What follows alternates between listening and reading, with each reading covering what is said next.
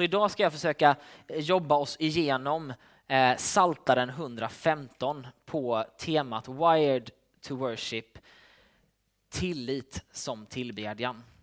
Eh, ska vi läsa den texten? Eh, jag läser den, du lyssnar och småläser här bakom. Från psalm 115, vers 1 till 8. Inte oss, Herre, inte oss, utan ditt namn skall du ge ära. Du som är god och trofast. Varför skall folken få säga, var är deras Gud? Vår Gud är i himmelen. Allt vad han vill, det gör han. Deras gudar är silver och guld, verk av människohänder. Mun har de, men kan inte tala. Ögon, men kan inte se. Öron har de, men kan inte höra. Näsa, men känner ingen lukt. De har händer, men kan inte gripa och fötter, men kan inte gå. Ur deras strupe kommer inga ljud. Det som har gjort dem ska bli som det, ja, alla som sätter sin lit till dem. Ska vi be en kort bön tillsammans. Gud, jag ber att du eh, uppenbarar ditt ord för oss. Jag ber att du eh, talar till var och en av oss där vi är. Eh, Oavsett om vi har varit kristna sedan vi eh, föddes nästan eller inte är det idag så eh, ber jag att du skulle ha någonting att säga till oss. I Jesu namn. När jag läser den här texten så tänker jag så här att den som skriver det här lever med någon slags fråga av varför känns det som att Gud är så långt borta och varför är det så svårt att lita på honom? Jag tänker mig att den här texten är skriven av en eh, människa som relaterar till ett folk som den här personen uppfattar, alltså den här som har skrivit den här salmen, uppfattar som att de är på väg att lämna Gud, lämna tron på eh, den här guden och istället vända sig till de här gudarna som eh, är gjorda av silver och guld, människohänder och så vidare. Ehm, och det finns någon slags frustration i texten. Det finns där han säger så här. Varför ska folken få säga var är deras Gud? Alltså, och jag tror att den frågan är nog egentligen ytterst ställd till Gud själv. Varför ska vi bli hånade? Varför ska ditt Gud, ditt namn bli hånat? Och jag tror att de, han, den här personen upplever det nog närmast som ett, ett skämt. För han tycker att nej men, den guden som jag tillhör är ju levande och verksam och gör saker. Och ändå så vill de vända sig till någonting som bara är gjort av människohänder. Och så tänker jag att det samtidigt finns ett stygn av problem för den här som skriver det. Därför att han säger ju att inte oss Herre, inte oss, utan ditt namn ska du ge ära. Och det verkar ju som att han på något sätt vill att Gud ska liksom inte ge ära till sig själv, men att Gud skulle se till att hans namn blev uppenbarat och liksom förhärligat i den här situationen. Och jag tänker att jag kan tänka mig in i den här situationen. Eh, jag, kan, jag lever ju precis som alla människor gör, med människor runt omkring mig som inte delar mina åsikter och värderingar. Det gör ju alla människor, eh, oavsett vem man är. Eh, det finns ju ingen som lever i ett sammanhang där alla tycker lika. Eh, och det, eller ja, det kan ju finnas sånt. Sånt brukar vi generellt sett kalla för en sekt. Eh, så. Och det finns ju de som lever med det. Men även de eh, människorna lever ju liksom alltid i, i någon slags kollisionskurs med verkligheten runt omkring. Så någonstans så, så lever vi ju alla med just det. Att vi lever med människor som inte delar våra värderingar. Och då blir ju någonstans frågan, hur ska jag kunna hur ska jag kunna hålla fast vid mina värderingar när det känns som att de värderingarna och det, det som de står för blir, kommer i skymundan? det, det, känns inte som att det är uppenbart. Det finns en berättelse till exempel när, de, när eh, det förvisso då kristna eh, romarriket intog eh, delar av, av eh, Egypten. Och sen så fanns det ett gigantiskt tempel uppe på ett berg. Eh, och när man kom upp dit och det var någon eh, biskop som... Eh, vi, har, vi har lite upp, olika uppfattningar om vad det är att, att liksom bedriva kyrklig verksamhet. Eh, så. Men, eh, så, det kan man säga. Men i alla fall så var det en biskop som såg det här, blev förskräckt och sa ta ner skiten. Eh, och så gjorde de det och rev hela templet. Och folket blev till en början liksom lite rädda Eh, men när man slog sönder de här gudabilderna som man hade gjort och det bara svämmade ut råttor över hela den här tempelplatsen och ut över staden så kände man någonstans så här, okej okay, om råttor bor där inne då är det inte bra. Eh, och sen när det liksom inte hände någonting, när de som invaderade inte liksom blev straffade, det var ingen gud som, eh, som såg till att pesten slog till, det var inget, ingenting hände. Och det som hände i staden var att man till slut började förakta den här guden som man tidigare hade lovat. Därför att det var uppenbart att den inte var levande. Och det där tror jag att man Alltså vi lever inte riktigt med den typen av bilder idag. Vi jobbar inte riktigt så att vi tänker så här, nej, men det händer ingenting där och eh, om vi stänger en kyrka, Gud eh, liksom, eh, det är inte så att han smite people bara för att så, utan nej, men det, vi, stänger en lokal och det är inte så mycket, det var på ett annat sätt då. Och då tror jag att det där är någon slags rimlig bild för hur de här upplever det hela. De upplever att de är i en situation där ingen, det händer inte så mycket och människor tror inte längre att Israels Gud är Gud. apropå det här med värderingar och känslor kring det så kan ju jag känna igen mig. Eh, jag vill ju ständigt, eh, eller jag känner mig ständigt tvingad att omvärdera saker. Eh, jag vill ju liksom, någonstans i mig så, så vill jag slänga mig med en titel. Eh, mm, en tid. Och, och, det bästa av allt är ju liksom att man kan få ta ett karriärsteg upp och få kalla sig något finare. Ja, det är några av er som är, lever i världar där, man inte, där det inte finns sånt och det är väldigt skönt för er. Men, eh, men jo, det gör nästan ingen kanske. Men ja, det tycker jag är en utmaning. Det finns ju det på min insida som vill dyrka saker och ting i min omvärld. Uh, that's for sure. Min mage och min tunga vill dyrka mat och sötsaker. Ni ska bara veta vilken utmaning detta är. Uh, min Dick vill dyrka uh, en snedvriden bild av kvinnor. Min, mitt engagemang, min passion, min, liksom, min energi, det vill dyrka min pengar, mitt rykte, vem jag är, mitt brand, som det så fint kallas nu för tiden. Och mitt hjärta vill egentligen, om det liksom bara är det, liksom, det råaste, vill bara bli uppfyllt med detta enda, ego, jag. Eh, och det är ju en ganska, det här är ju en ganska dyster bild. Liksom. Så, men, men det finns den, alltså det finns det i oss och jag tror att, att ni också vet om det och jag tror att ni känner som jag att eh, det finns ganska mycket sådana grejer som vill trycka sig in i mig och som vill väldigt gärna ta mycket plats och jag vill förlita mig på att det är det som kommer göra att jag blir lycklig, glad, lyckad eller vad det nu än är fulfilled och alla sådana fina ord som folk slänger sig med. Eh, jag tänker att den här texten säger någonting ungefär så här. Vår Gud är i himmelen, allt vad han vill, det gör han. Det är ju en oerhört kraftig gudsbild.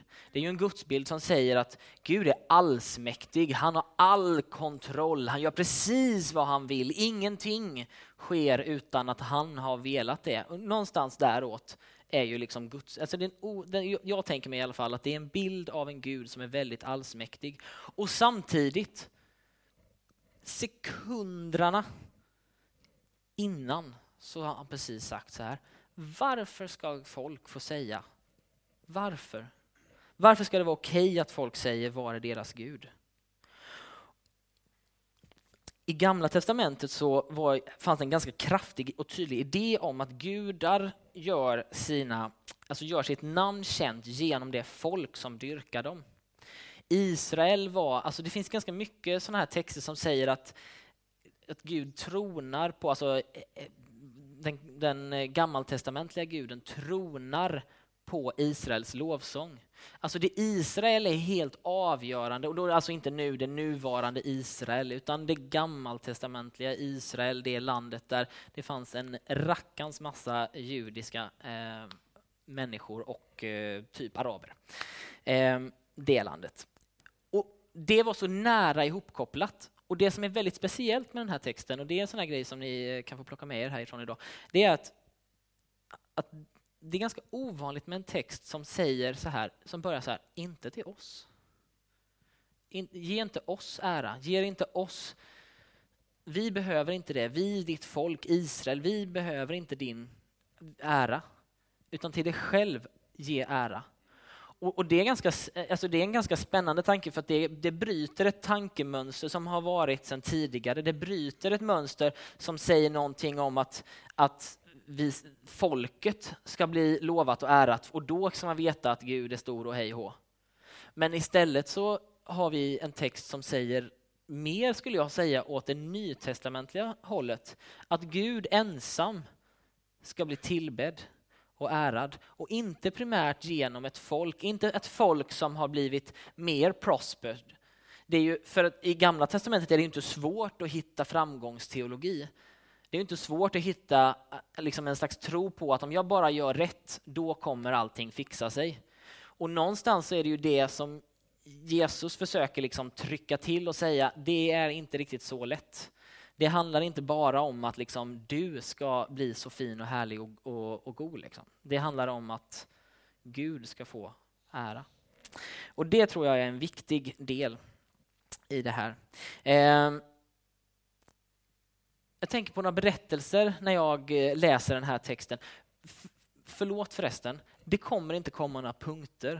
Eh, och det är, för att inte jag har, det är för att jag inte har några punkter. Det är för att jag egentligen har en enda sak som jag vill säga idag och den kommer jag säga lite senare. Så att det kommer inga punkter, eh, så, men du får gärna skriva ändå. Men, eh, men det kommer inga punkter. Det är så. Det finns en berättelse i eh, första kungaboken 18. Eh, jag kommer inte läsa den, men, men eh, den handlar om en profet som heter Elia. Han är på ett berg som kallas för Karmel och eh, han möter ett gäng profeter. Jag hoppas att ni hänger med mig här nu. Det, blir, det är väldigt mycket gammaltestamentliga grejer här nu, men jag hoppas ni är med på det.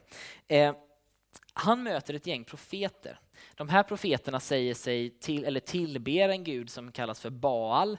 Eh, och den här, den här guden Baal är extremt viktig i Gamla Testamentet därför att det är liksom den, kanske, kanske den primära motståndskraften till Gud. Det är den guden som folken runt omkring ärar, en fruktbarhetsgud som eh, inte riktigt står för samma saker kan man säga, eh, utan, att, utan att gå in jättedjupt på det. Eh, point being, han möter de här profeterna, han utmanar dem för han är så trött på skiten. Det har gått för långt, allting håller på att gå åt skogen och han är på det här berget och så säger han så här, ni, jag tycker att ni kan, vi gör ett altare var. Och sen så slaktar vi en tjur var, det är någonting man gjorde på den tiden. Eh, idag gör vi bara det för att käka. Men eh, det gjorde de. Och sen så sa han så här att nu ska vi, eh, nu ska vi be till våra, till våra gudar. Och så ska vi se vem som, vem som, gör, eh, som kan handla. Så han, handlingen som ska göras är att Gud själv ska tända eld på det här, inga tändstickor eller andra sådana flintastenar eller vad de nu använder, utan det ska hända av Gud alldeles själv. Eh, och, sådär. och då de börjar dansa och det är liksom så här, ni vet, så här, typiska filmer. Eh, nej men de kör, de kör allt, hela paketet Ingenting händer. De kör hela förmiddagen, de kör hela eftermiddagen och någonstans framåt sen eftermiddagen så säger han liksom ska ni inte, alltså det kan ju vara så här att er Gud har gått på toa. Det kan ju vara så att han är borta, han kanske bara är ute och gör ett ärende. Um, Ja, men det är ju det är en väldigt extremt hånande bild givetvis. Alltså det är det verkligen. Men det är ändå så här, han försöker verkligen visa folket runt omkring att den här guden är absolut inte levande. Och sen så säger han så här, okej, okay, nu så har ni fått köra ert race, det är bra. Då så tar vi fram alla vattenkrukor som jag har med mig. Så han har med sig fyra stycken 100 liters krukor eh, och sen så slänger de på vatten på hans lilla altare som han har byggt upp med ved och alltihopa. Och sen så säger de så här, nej men vi kör en, en sväng till och sen säger de vi kör en sväng till. Så det är, de häller på i runda slänga 1200, eh, det är väl ett badkar helt enkelt kan jag tänka mig, någonstans där va? Eller ett lite, lite större badkar, typ jacuzzi-varianten. Point being, sen ber han så här, Gud, kom och visa dig för de här människorna. Och sen boom, så slår elden rakt ner från himlen. Exakt hur det såg ut vet inte jag. En blixt kanske, jag vet inte. Eh, hur som helst så händer det här. Och det blir en oerhörd kontrast i att de här gudarna, eller den här guden, inte kan verka. Och, men det kan vår Gud. Och jag tänker att den här texten säger lite det. Jag tänker också på en annan story, den ska jag inte berätta lika länge, men det är tre snubbar som har sjukt sköna namn. Shadrach, Meshach och Avednego. Förr hette han Abednego, eh, men nu så heter han Avednego för de har kommit på att V istället för B är bättre översättning av hebreiska. Sådana grejer som intresserar mig. Eh, ja, hur som helst. Det har hämtat ut en bok som heter Danielsboken och det är tredje kapitlet. Eh, det finns en kung då som heter Nebukadnessar. Han hade byggt en stor fet guldstaty. Man skulle lova den här guldstatyn när man folk blåste i jättemycket konstiga eh, instrument. Och De här tre snubbarna de klarar inte av att göra det för de kan inte förråda sitt eget samvete och sin egen gud så att de ställer sig och bara tittar på. Och eh, det blir ganska uppenbart när tusentals människor över ett enda stort fält, alla böjer sig ner, knäböjer med liksom huvudet ner i backen så här. Och så står det tre killar. Och så säger, när Nebukadnessar han blir vansinnig och säger att vi ska kasta er i ugnen om inte ni böjer er. Det fanns en ugn i botten på det här stället. Eh, och de säger så här, vår Gud kanske är mäktig att rädda oss eller inte. Och oavsett det utfallet så kommer vi ändå inte lova dig, o kung Abbe Nego, nej, eh, Nebukadnessar. Och och de, det blir så oerhört tydligt liksom att det finns en, en liksom distinktion mellan en sann gud och en falsk gud, en avgud. Och det blir så oerhört tydligt att de, i de här männens liv. Och jag, jag vill poängtera det här, för det här är en ganska viktig grej tycker jag. Det här händer en gång i deras liv. De flesta berättelser som vi hör, läser om i Bibeln är ju om en spektakulär händelse i en människas liv. Det kanske är så att det är en gång i ditt liv som en, alltså, som en väldigt spektakulär händelse händer. Det är för den typen av händelser, menar jag, som vi har den här typen av undervisning. Därför att vi är, det, är, det är det vi lever som, med utmaning. Vi lever med det som utmaning. Att som i livet någonstans ta ett ställningstagande och det är ju inte när det är lätt och när man liksom, det är inte hemma när jag är med min fru som det är jättesvårt att ta avgörande liksom stands. Sådär. Jag, gör, jag tar jättemycket stands men de är inte alls avgörande. Det är liksom, eh, jag tar stand för att hon ska diska och städa och eh, sådana dumma grejer. Men ibland så tror jag att det är viktigt att vi tänker på det. Livet är inte fullt av spektak spektakulära händelser varje vecka. Det är inte så att, att det, det, finns liksom, det finns inte 52 berättelser om ett helt år när, de här, när det här hände. Det är en berättelse. Tänk på det. Eh, en sista berättelse som är lite, lite på det temat. Apostlarna i eh, Apostlagärningarna 4.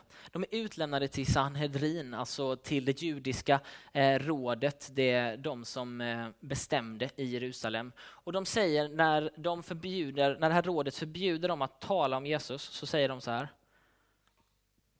Bedöm själva om det är rätt att följa er människor eller Gud. Alltså, och jag tänker alla de här tre berättelserna handlar om just det här att människor tar ett stand någonstans. Att man har värderingar som, eller en tro eller vad det nu än är. Och så måste man på något sätt ta ett ställningstagande. Och så gör man det. Och så försöker man någonstans säga att jag kan faktiskt inte förråda mitt eget samvete. Jag kan inte förråda min egen tro, jag kan inte... Jag kan inte. Detta är, det här är min, liksom, this is my stand. Och det är för mig utmanande. Att, och det där visar på motstånd. Men det visar inte på motstånd, tänker jag alltid, mot... Det är inte så att det är mot överheten. Det är inte så att det främst är mot, för inte, jag tror inte att det är det som är poängen i de här berättelserna. Det är inte heller så att det är motstånd mot, oh, det är världen där utanför som är så hemsk och farlig. Det är ett motstånd mot min egen vilja att vika mig. Det är ett motstånd mot att, att jag har faktiskt bestämt mig för att jag har ett, liksom ett sätt av värderingar eller saker som jag tror på, som jag tar ett stand för som jag faktiskt bestämmer mig för att här, jag tänker faktiskt gå hit men inte längre. Ehm, det är vad vi skulle kalla, tror jag, en motkultur. Fast, och jag vill säga det här, och det är en motkultur byggd på Guds rikes värderingar. Och problemet som jag anser det är att så många tänker motkultur som någonting som är just emot.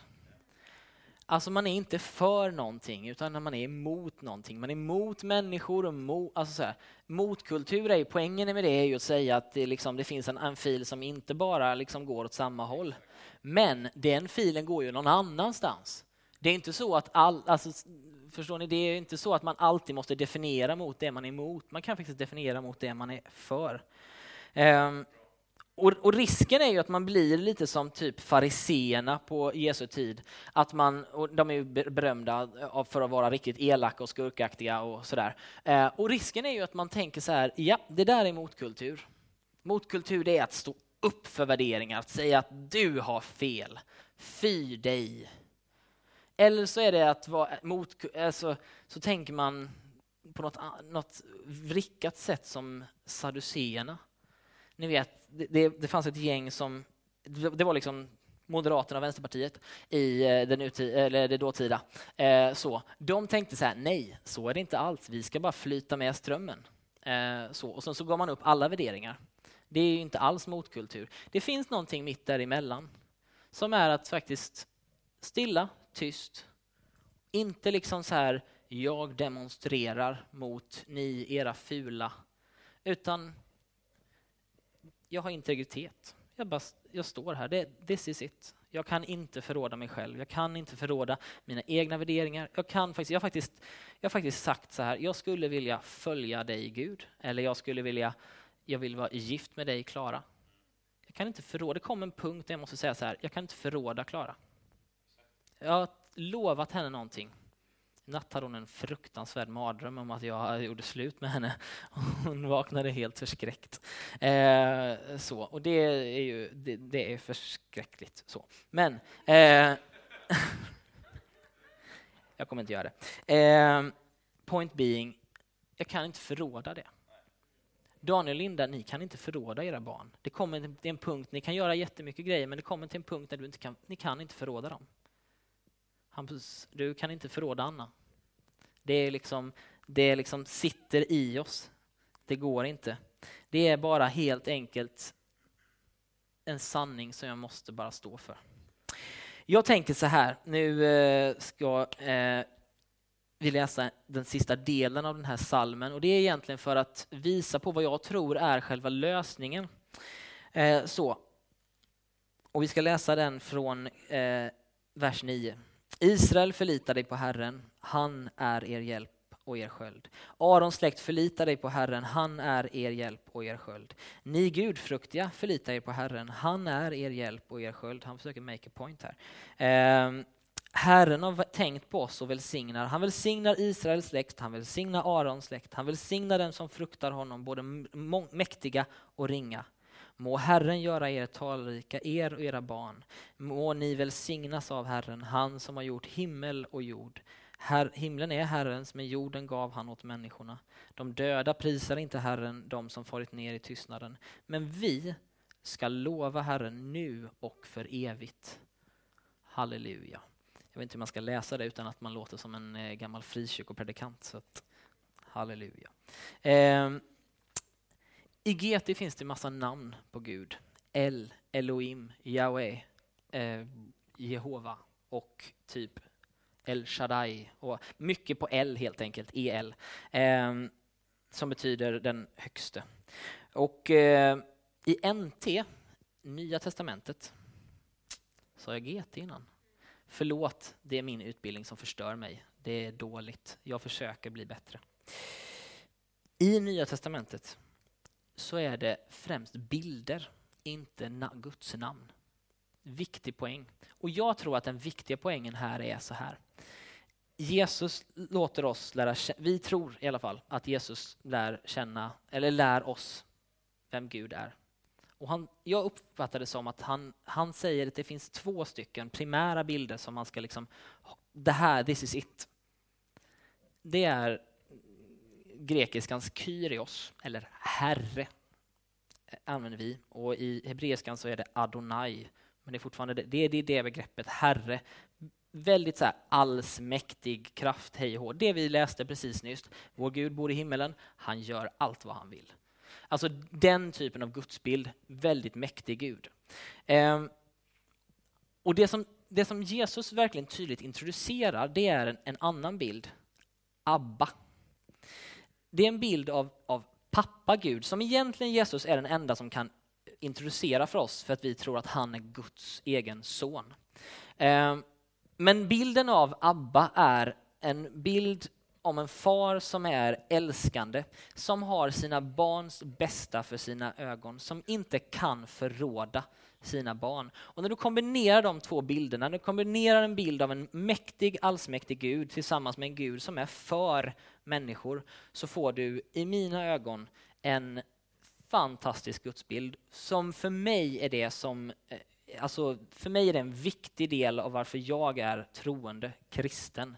För att jag, för mig så är det liksom, jag, jag har upplevt den guden, jag har upplevt den, den liksom personen eh, så, genom en kristen gemenskap som den här, men också faktiskt rent andligt. Och det tror jag är helt avgörande i när, man, när vi tolkar en sån här text. Därför att jag tror att den säger så här, Gud är den som bor i himmelen, han är allsmäktig. Men om man bara tar den bilden så blir texten inte full. Den blir full när man också får den här Förlita er på Herren. Förlita er på han som har ert bästa för er. Och det är min punkt idag. Tillit som tillbedjan. Att lita på Gud. Att lita på att den som jag tillber, att han har mitt sitt bästa för mig. Att lita fullt ut på att allt som är mitt liv, det händer så fantastiskt mycket roliga grejer, men det händer också så fantastiskt mycket saker som jag inte har makt att styra över. Det händer i vår gemenskap att människor blir av med jobbet. Det händer att, eh, att människor blir sjuka. Det händer i emellanåt att människors relationer som har lovat varandra evig trohet, att det inte lyckas. Att det brister. Det, det händer en massa saker som vi inte hade planerat med. Och, och där tror jag, det är då det är tufft. Liksom. Det är ju inte tufft att lita på att Klara ska älska mig när jag är fantastisk de två dagarna om året. Utan det är, det är, mer, det är mer utmanande att lita på att hon älskar mig de dagarna när jag är ett svin, rent ut sagt. Då är det svårt att tänka så här, Nej, men hon tycker om mig ändå. Jag vet inte vad det är för dig som du har problem med att lita på. Men jag är i alla fall övertygad om att det man litar på, det blir till slut ens Gud. En del sätter hela sin trygghet i pengar. Och då är det deras Gud. En del sätter hela sin trygghet i deras relationer, typ en livspartner eller deras barn. En del investerar all sin vuxna tid i sina barn och upptäcker när de är 50-55 och barnen har flyttat hemifrån att de är helt tomma. Det är för att vi vill så gärna ha någonting att sätta vår tillit till. Någonting som ska göra oss lyckliga. Och vi vill så gärna sätta det i någonting som vi kan se. Och det är precis det som är problemet i den här texten.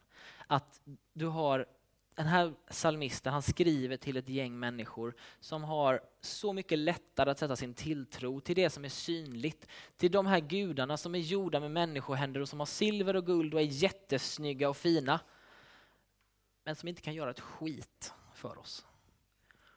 Och det är vår utmaning och det är min utmaning. För jag vill sätta tillit till min arbetsgivare Synsam, att de alltid kommer förse mig med alla pengar och allt fint som jag behöver. Och jag vill sätta min tillit till att Klara kommer ge mig allt som jag behöver och allt kommer vara så lyckligt. Och jag sätter min tillit till att United, det kommer vara en församling som alltid är fantastisk och ger mig allt vad jag behöver. Jag kommer sätta min tillit till att mina barn ska bli hockeyproffs. Nej, de ska bli golfproffs. Men, eh, för det är mycket mer pengar där. Men eh, precis, och jag kommer precis sätta min tillit till de där bitarna. Och det, mina kära vänner, behöver jag hjälp med. Jag behöver hjälp av er att faktiskt våga sätta min tillit till någonting annat. Att faktiskt våga lita på någonting mer. Att lita på att jag behöver din, Klaras, hjälp att lita på att när vi ger pengar till det som vi tror är Guds rike, att de principerna håller. Att, Gud säger, att det Gud har sagt om att när man ger till honom så är inte det förgäves, utan det finns någon liksom backup. Jag behöver hjälp att lita på det. Jag behöver hjälp att lita på att jag jag nu ska vi inte överdriva. Jag behöver inte hjälp att lita på att jag är eh, älskad av Gud för att jag är så full av myself. Men, men en del av er behöver hjälp att förstå det. Att Gud älskar dig unconditionally. Utan någonting. Du kan inte göra någonting för att det ska hända. Han älskar dig. En del av er behöver hjälp att vända andra kinden till. Jag behöver det. Jag har en medarbetare som bara... Alltså, ni ska bara veta hur frustrerande det är. Han, eh, alltså han är så ingrodd i sitt arbete att jag kan bli tokig. Och jag behöver hjälp. Och jag behöver hjälp att lita på att när jag vänder andra kinden till så är det the right move. Och inte tro att mina härskartekniker fungerar bättre. För det är min ryggmärgsreflex, kan jag meddela er. Det är att härska och bestämma eh, så. Och det är inte säkert att det kommer hjälpa mig.